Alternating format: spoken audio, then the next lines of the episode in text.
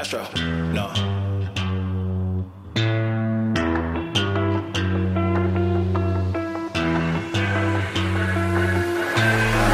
What you know about rolling down in the deep when your brain goes numb? You can call that mental. Welcome back, everybody, and welcome to another episode of Three Guys from the South Side.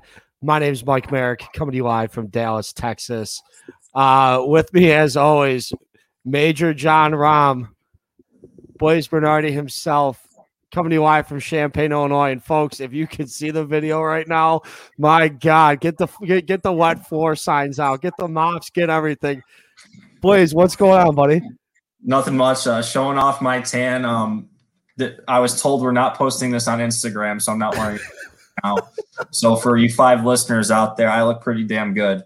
But no, this is a good episode. We took a two week hiatus. We're going to talk a little bit of puck. We're going to go across the pond, and then we're going to go take about a 25 hour flight from uh, London all the way to California. That's wrong. It's probably like 20. But, anyways, we'll be hitting those three topics with golf at the end. So, this should be fun. Can't wait for it. And Mr. I hardly know her himself. Uh, Dave, you look good. You got a little glow going on there. Dave McAvoy from Chicago, Illinois. How we doing? Good. Uh, yeah, I've been Davy domestic flights lately. Uh, we're flying again to to Omaha. Uh, got back from Kiawah. You know why they call it Osprey. I don't have to tell you. Um, but yeah, I mean, going to the College World Series this weekend. I don't know if we would have time for it, so I'm going to just plug my uh, plug my bet for that. Just bet Vanderbilt. They've got Kumar Rocker and Jack Leiter. They're both going to be top ten picks, and they strike out everybody. So just bet Vanderbilt in the College World Series. Uh, that's my that's my college uh, baseball hot tip that we'll sneak in at the beginning of the show here. But yeah, I've been Rocker. traveling all over. You got to get it in now. It's uh, the um, everyone's completely back. Uh, summer's here, so enjoy it while we can. I'm sure we'll have plenty of episodes, maybe two a week once football comes back, when we're all feeling miserable. So Right. Hey, Rocker, I hardly know her. Hey, there you go. Perfect. Or lighter, I hardly know her. What were those scores And at lighter. Kiawah? You guys all shoot 150 at Kiawah, by the way? Oh no, we got a shitload of help from the caddies. Oh, Really? Gary. Oh yeah, it's actually pretty wide open too. There's just a lot of wind. So if you're good, it would affect you. But if you're really bad, you're like, oh my my drive's still in. I'm not. So the wind wasn't that bad. The wind was- was, bad, but it's just it was a- pretty wide open. It was a Oh, okay. 25 mile an hour crosswind on just about every hole. Yeah. Were they playing? Was the course the same as the PGA championship? It was it was a little more trimmed down in the rough, yeah, but it that was. makes I sense. mean, the the tee boxes were still there. The grandstands are still up for another, w- like they said, another week, week and a half. I called that. I called that. they said it's going right to Whistling Straits. They're like they have six weeks to take it down. But yeah, our caddies were great. Shout out Gary and Nick at at the Ocean Course. Uh, Gary, I, he told me to hit every shot, no matter what distance, with a damn six iron. That's the the only guy one you could hit. the, the guy finally loosened up after he got a makers in him on, on 15. So it worked out. Worked out. In Whistling Straits, that's for the Ryder, Ryder Cup, right? Uh, yes, yeah, that's correct. That's That's uh, that's up in uh, Wisconsin. So yeah. All right. It's gonna be good. Gonna be good. But hey, let's let's go across the pond. Let's start talking about uh the Euro Cup here. Uh, I'm not two and two, and I've been catching a few games uh, midday in the background here at the office. But uh, boys, talk us through what what's what's been going on. Who's who's the heavy favorite? How are things shaping up in the Euro Cup? Well, um, okay, yeah, we'll start off with this. I think um, I'll just start off with this. Italy's played two games. They've played in Rome. People will say that, but they are a goddamn weapon. And I think the best thing that happened with them was they didn't qualify for the World Cup. So they kind of blew it up and they hired this guy, Roberto Mancini, used to coach at Man City. He's a great guy, great coach. And it was kind of a seniority thing over there in Italy. Like their team was older, but now they're a lot younger, but they have a two bet two guys on the back line who are 36 and 35 and they're just kind of leading the way right now. They're six and zero. They beat the shit out of Turkey. They beat the shit out of Switzerland. Those games should have been more than 3-0. Um, they're the favorite right now. I think um, I texted this to our group earlier. MLK, JFK, Avicii, and Turkey, they're all dead. Turkey's by far been the biggest disappointment. I know they played two games, but um, I thought maybe I thought maybe you meant that it was a government conspiracy to take them down. Oh, No, you know what? People in Turkey probably think it's a government conspiracy, but they basically had a home game against Wales today in Azerbaijan, Baku, and that stadium was pro Turkey and everything, and they still choked. But anyways, back to the reality of the situation. I I would sell Spain. I don't think they have it all together. I think it still goes through England, France, Belgium, or Italy. Those are the four teams I think that are going to be there. Um, but it gets a little weird the knockout round in stages. And I think we still have a couple good dark horses again. Wales made the semifinals in 2016, and they might have a path to do it again too. And it's always Welch. little teams. And it's also cool. Shout out to its a country like North Macedonia, only 2 million people, but they're in the tournament. So that's like basically the Chicago suburbs making a continental contest and being able to battle out with the big dogs. Just happy to be there and they're playing their game. They know they're going to go away empty handed, but still a cool thing. Dave, what are you thinking so far with this? Um, with after one round. Well, dude, I, I mean, I know I'm probably biased because we've got them in their our, our pool, but Wales looked good today. Don't sleep on Christian Bale. Uh, Italy, I mean, party like it's 2006. They look they looked all the part today. They won three. Viva and, Italia. and they had one waved off by VAR. Everyone's best. I know. I actually bet them to win four nothing today at twenty nine to one, and I just missed because of that. Yeah, And, I, and with with anything in soccer, like I literally, if you just text me during the day and you're like, "Oh, I'm hopping on this game," I'm gonna bet it with you because I don't know enough about it. And we were giving some shit to Timo in our pool about it because he was like overanalyzing everything. It's still soccer and it's still a weird game. It's similar to like I would say almost like baseball, where you don't really know what you're gonna get when they come out. Oh yeah, I know too. I, I got a couple plays that um I want to talk about. Um uh but yeah, we talked about Wales, we talked about Italy, and then there's a couple games coming up still. So how this works for people who aren't listening, there's um 24 teams, there's six different groups, and it's round robin for the group stage, and 16 of the 24 teams make it. So even realistically, you can advance with three points and make it to the knockout phase. So really the goal of the game is not just to be empty handed going into the third game. So if you have one point after two games, you still have a shot at this. But if you're like Turkey, you played two games, your goal differential is negative five, you have zero points, you're done. You're basically already packing your bags. There's no need to go home. But um, we're going to talk about a couple games in these second rounds, and um, I'm trying to get my nil nil detector back. And what that is is betting game zero zero. And I think there's two great opportunities on Friday to do this. And I'm going to explain why. My first game is Sweden and Slovakia. Sweden and Spain played 0-0. Sweden has absolutely no incentive right. Well, Sweden has an incentive right now to um, to win the game.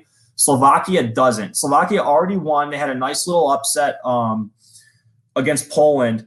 They're going to park the bus because if they get that fourth point, they're guaranteed to go to the knockout phase. They're probably going to play a packed line the whole entire time. Sweden does not have Ibrahimovic. They're definitely not as skilled in the back line. I can see this game going 0 0. The odds of that are plus 650. I throw a little bit on that. And then another game, too, on Friday that I like is Croatia and Czech to be 0 0 at plus 750.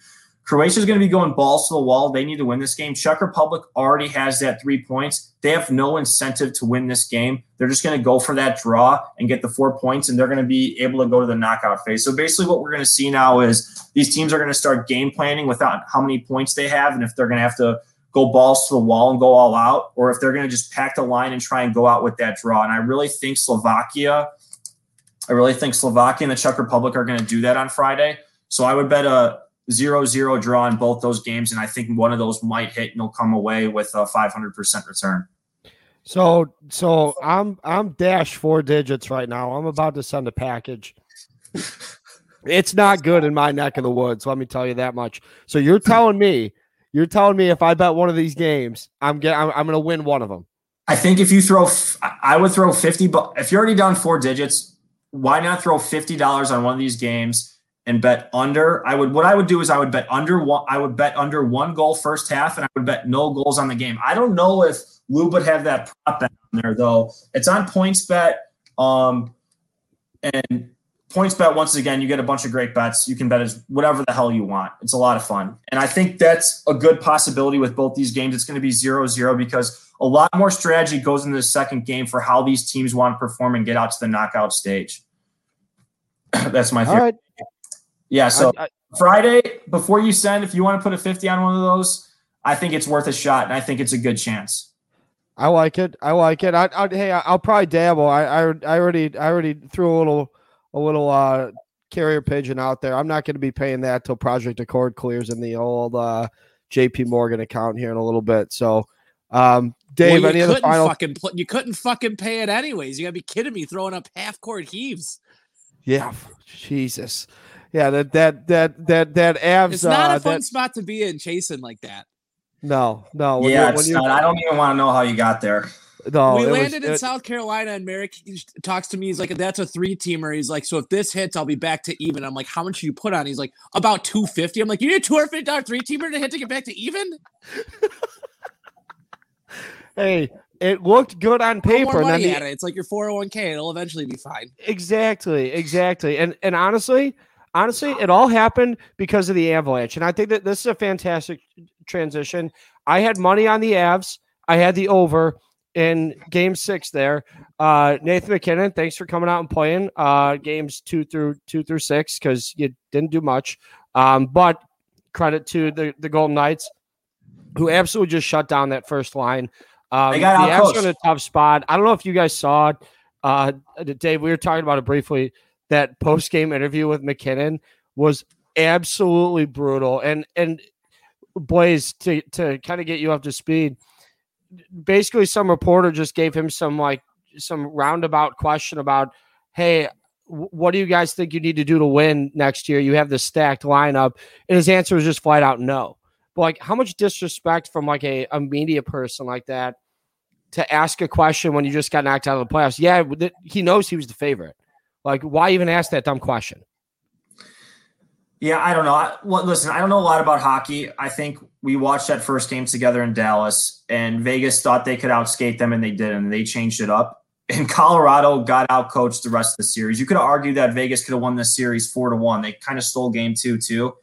And I thought it was kind of funny that Colorado coach went into COVID protocols in game six. So I think he already saw the writing on the wall that he's going to be getting let go and they're going to be needing to bring someone else in. You know who probably would be really good with this team? And I can't believe I'm saying it. I think it's Quenneville.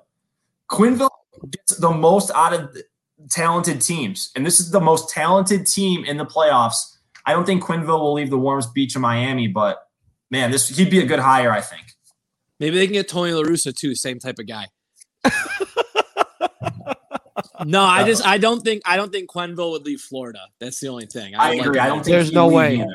There's there's way t- hey there's way too many pony tracks where he's at for him to for him to leave South Florida like that. He's- By the, by the way, I'm pretty sure with uh with the Avs getting knocked out, all of our uh pre-playoff picks are out of the Gone. running. We had, we had Gone. Toronto, Colorado, uh, Edmonton. Boston, and Edmonton, Boston, Carolina, Carolina. Carolina, They're gone, all gone. gone.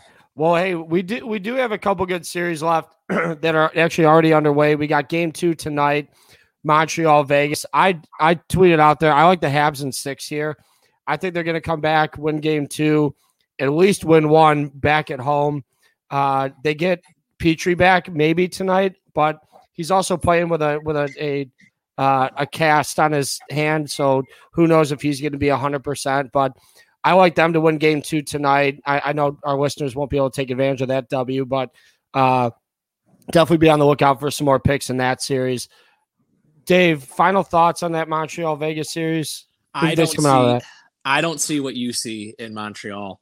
I know it's easy because Vegas has been unbelievable lately and they've been been rolling, but Montreal pretty much needs Carey Price to steal the series for him, similar to last series or, or how he was before.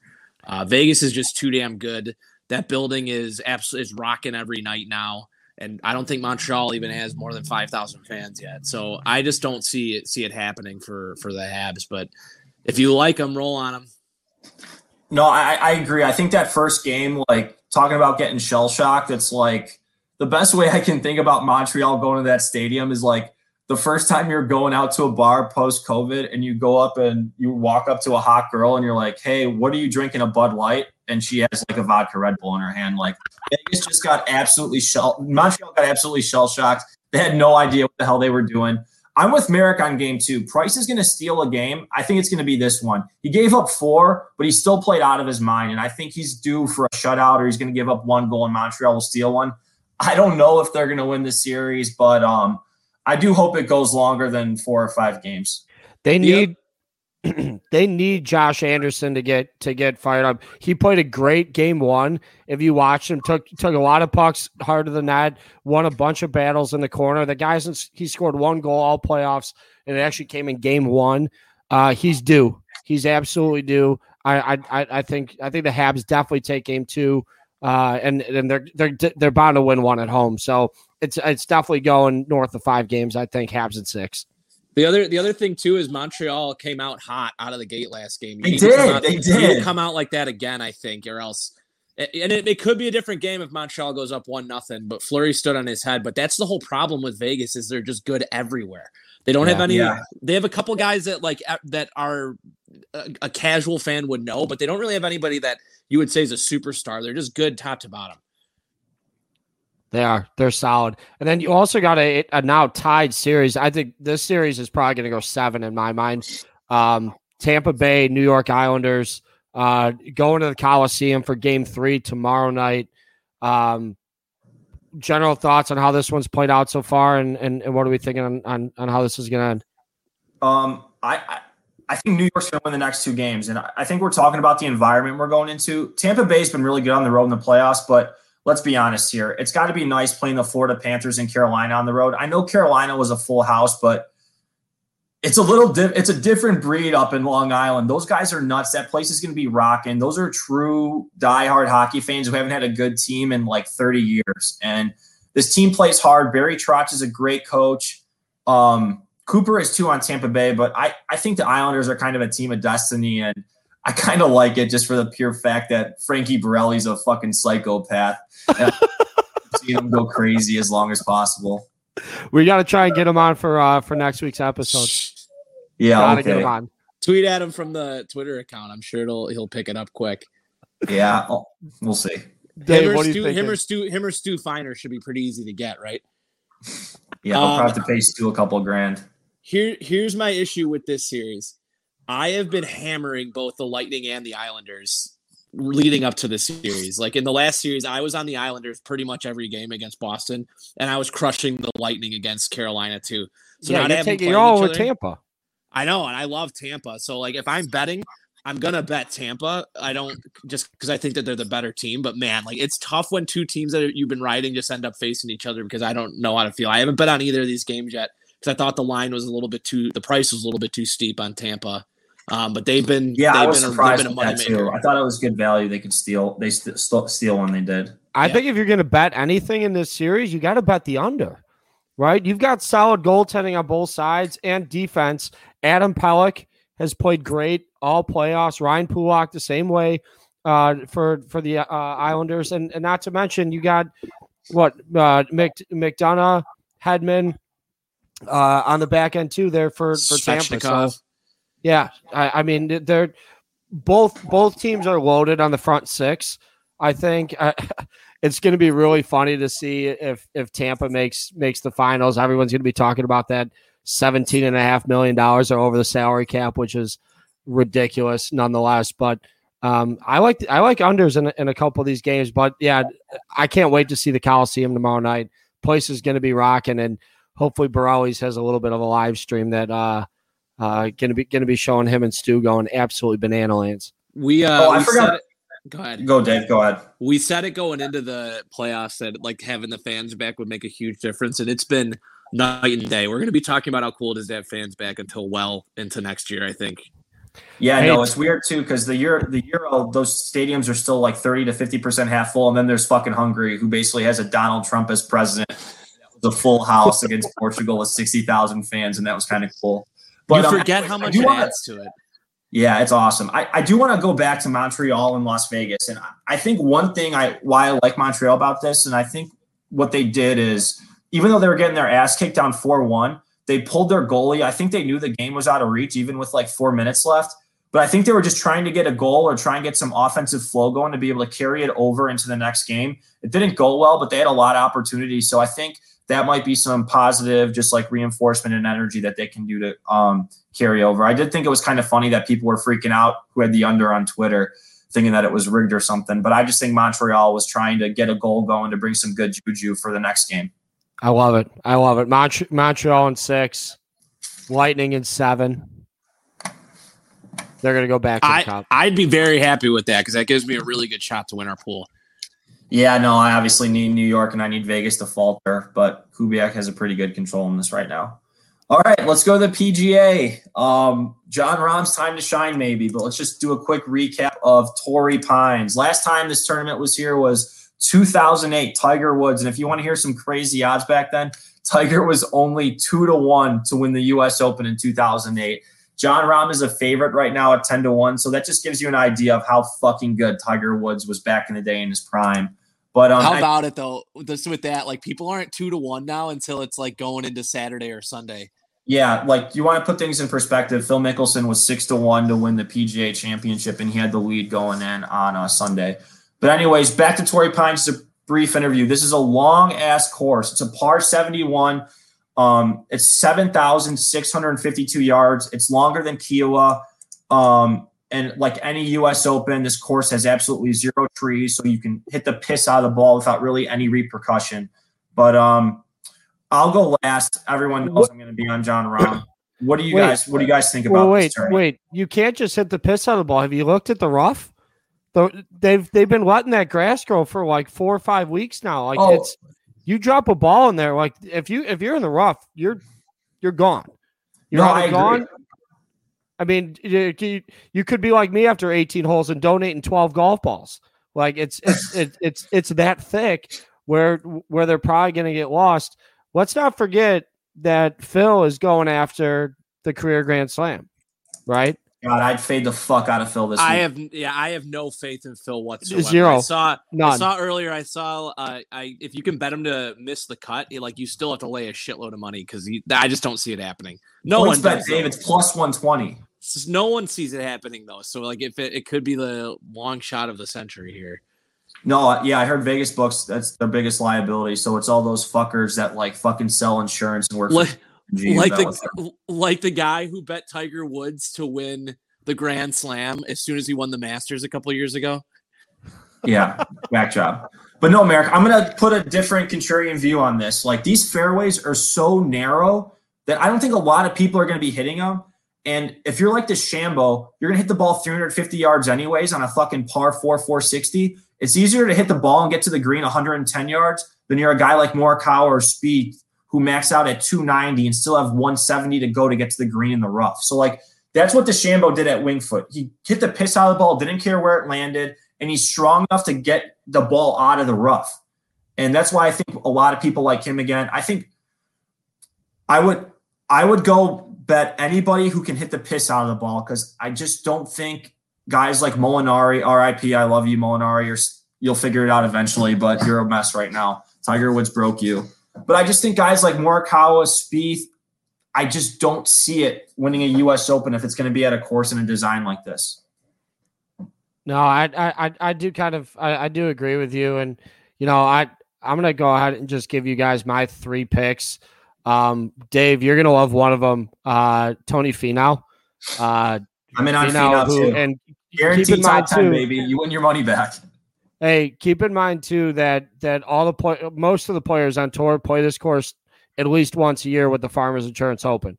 So earlier this year, Finau uh, tied for second, uh, uh, lost by four strokes to to Patrick Reed. There, I like Tony Finau. Just again knowing his history at this course. Uh, Louis Oosthuizen's another one. He's a great links player. Um, anytime he plays a links course, he's typically uh, hovering in that top 10 range. I do like him, but my absolute, if I had to put money on one golfer, which again, I'm considering given my current, my current status uh, with my guy, uh, Viktor Hovland. So v- Viktor Hovland, 25 to one. Uh, he tied for third in two of his last four tournaments. Um, I know he didn't play great at Kiawah, but um, uh, again, he, he played good at that that World Golf Championship uh, a couple tournaments back, and he also tied for second at the Farmers Open uh, earlier this year on the same very course. So if I like anybody, I like Victor Hovland coming into the weekend, and I think he's going to put up uh, some pretty consistent numbers. Uh, very young kid, uh, great great golfer, very very good with the putter. Yeah, no, Merrick, um, I, am with you on Finau. I threw a little coin on him too. Um, he always battles. He's always on the top line, battling it out on Sunday. He always makes it interesting. He's got the yips, I think, come Sundays. I th- I think Hovland's talented. He just can't put four straight days together. Um, in my opinion. But I think it's a good move going back to people who have had success on this course because I just think it's a big mental thing. And um, if you look at Rahm, Rahm won in that course in Memorial Dublin, Ohio last year. Before he got COVID, he fucking was 18 under par. And the next closest person was 12, and he was six strokes going in the next day. Like I think that's a big mental thing for people who have had success on the course before because they can visualize it and see how they're doing, even though this course is going to be more difficult. Um, Rahm Rahm also won the Farmers in 2017. Yeah, So 2017. won- That's what I'm saying. So he's played on this course and had success, and will carry over, I think, from this year. Dave, what are your thoughts? You got any um, plays you like? Well, I you guys already mentioned all three guys that I had written down. I bet Tony Finau every single time because I don't want to miss out on the time he actually wins.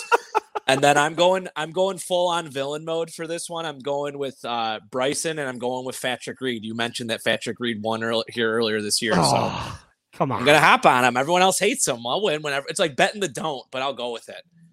No, I think. Uh, listen, I think this DeChambeau and Koepka thing is taking a life of its own, especially after that agent made that fake story about them pairing them together. Like, conspiracy Blaze coming back for this shit. So I'll just give you my full take.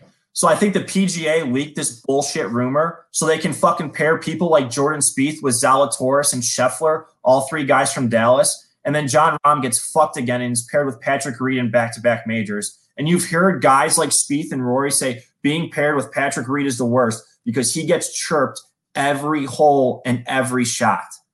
So that's my conspiracy right there. I think the Koepka and DeChambeau thing is getting blown way out of proportion. Both those guys are going to play like crap this week. So I, but I understand why people like DeChambeau though, because he dominated a course like this on the East Coast last year. I told you uh, like three or four weeks ago that I thought that the whole Bryson versus Brooks thing is a setup, and you called me a conspiracy theory guy. No, you're right. I'm cons- I'm going full conspiracy. They fucking like They- in like in like a couple weeks or like in like November it'll be like Bryson versus Brooks out in Arizona and like you have to pay a pay per view shit for it. That's what's gonna be. yeah, I'm not fucking paying for that. No, dude, and and by the way, that Floyd Mayweather thing. Sorry to get off the golf train. We can get back on it, but speaking of pay per view, robbing everybody of their money.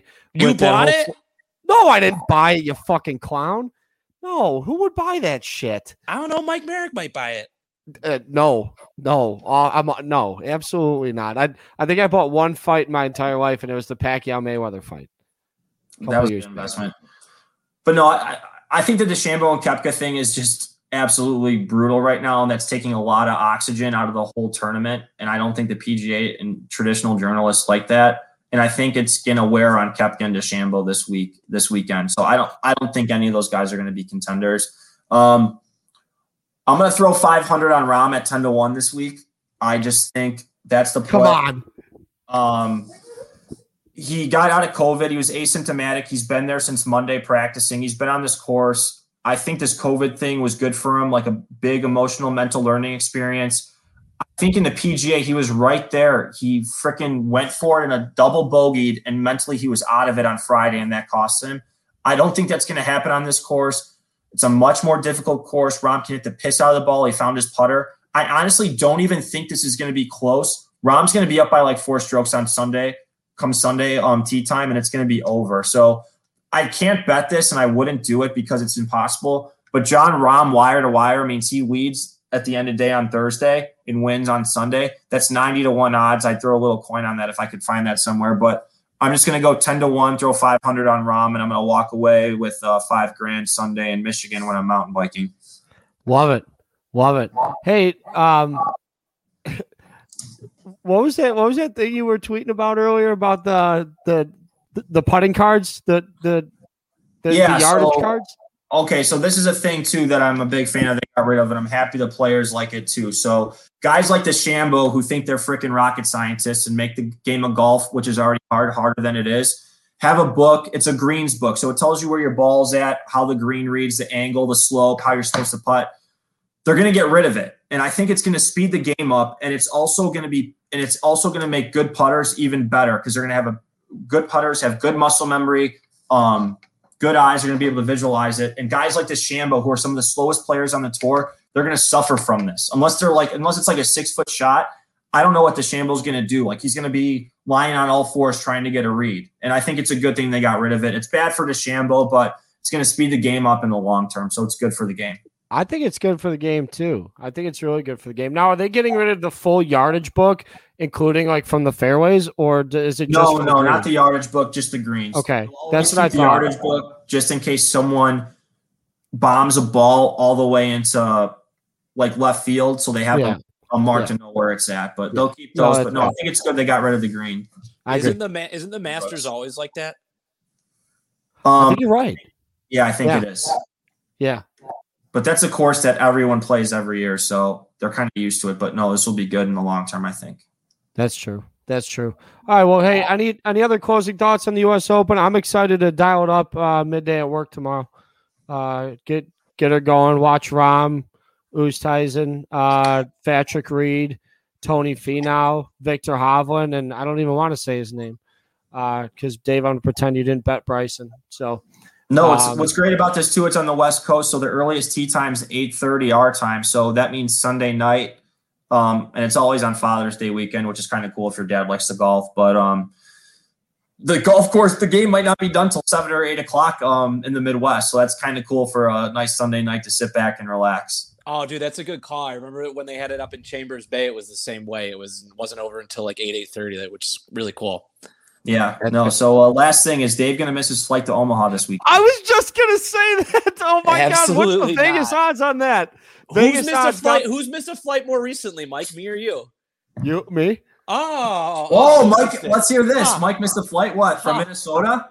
No, no, I, I missed a flight after Juicy's wedding out of South Carolina. Oh, got I've stuck- heard this story. Well, got must not- stuck in mustn't have been- Savannah. Mustn't, mustn't have been bad timing or anything, though.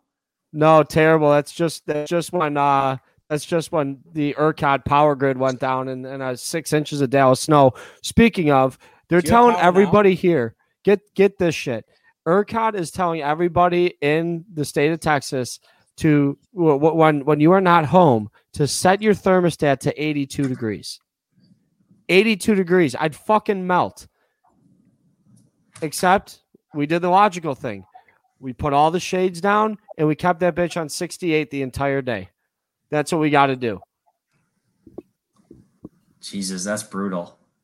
Bru- oh, yeah. Hey, they're talking about rolling blackouts. Haven't had one of those in four days. But, boys, let's wrap things up. Bring us over to uh, South Bend, Indiana. What's the weather looking like for this weekend? You're going to be up in Michigan uh, on the mountain bike. Davey's going to be, be in Omaha with uh, with senior, getting absolutely torn up, drinking drinking some Colorado, Lights. What's South Bend going to be like?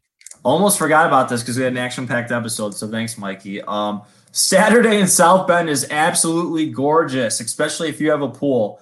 High at 85 degrees, low at 64, and wind is only three miles an hour. So um, everyone will be safe. All OSHA protocols will be followed through. Love it. Love it. Well, hey, for our listeners, thanks for tuning in uh, to another great episode. We'll catch everybody next week. If you didn't catch it earlier, we got a lot of great picks for the U.S. Open, some great picks in the NHL, not to mention boys with a couple sleepers in the Euro Cup. So, uh, boys, any last things before we wrap up here? Nope, that's about it. We'll be back next week, hopefully talking about Rahm's victory and uh, one of those goalless draws that hit home for us. Be careful with your first inning unders uh, in the MLB because they they stopped being able to fuck with the ball. Good points. Hey, great, great, great points all around. It's, it's heavy So- conspiracy theory there, but I'm dead serious. I'm not betting them for a while. Oh, you know what I might just do with college baseball? I just might bet the over every game besides the Vanderbilt one. I don't know what they're gonna have out there. Yeah, no. So yeah, I was actually just curious looking at this that Arkansas and NC State game. Arkansas bigger choke city than Brad Underwood, But but they really blew it. over under was 14 and a half that game and the final score was 3 to 2. Yeah. So you almost might just want to uh, blind bet unders and just oh they don't have it. It's they do usually don't score a shitload of runs in the College World Series either because it's usually a bigger stadium. Uh, and since they've deadened the bats, it, it's a weird combination. They move the walls around a bunch like throughout the years too. Uh, but overall, it usually goes uh, trends under. Yeah, unless I'm up a bunch of money, I'm not going to be betting college baseball by the way. You got your liquidity's tied up in Jon Rahm futures. It is. It's tied up. I'm still living off that big payout I got in April and I'm pissing it all away on this guy. It's the summer of 2021. I'm at the though. point of no. I'm at the Let point of no rip. return now. I'm at the point of no return now that I'd rather him not win and bet it every time than not bet and him win it. It's massive FOMO. I'm with you on that. I'm, You can't. yeah, You can't I'm miss at it. the point of no return. It's like your Oh, Tony oh, Finau this bet. is this is funny too. Like this, just I almost wanted to leave PointsBet and go somewhere else after this. So, um, I did my thousand dollar bet on Jon Rahm and PointsBet because of that gave me a free twenty five dollar bet because of that. I felt like an absolute prostitute, just getting absolutely fucked in the ass, and then just them throwing twenty five dollars at me while I lay on the floor broken and be beaten down. Just like, taking it. They even give me twenty five dollars after something like that. I'd want nothing. Yeah, they want Right, you to it's like put it on a to the- 10 like- teamer. Yeah, not till college football season. It's like going up to the window and putting 500 bucks on a game and then being like, "Oh, here, take a drink ticket." Yeah, that's what I basically felt like. But no, hopefully we win this week. We will. We will. Thanks again, listeners, for tuning in. We'll catch everybody next week. Good luck and happy gambling. Adios. Peace.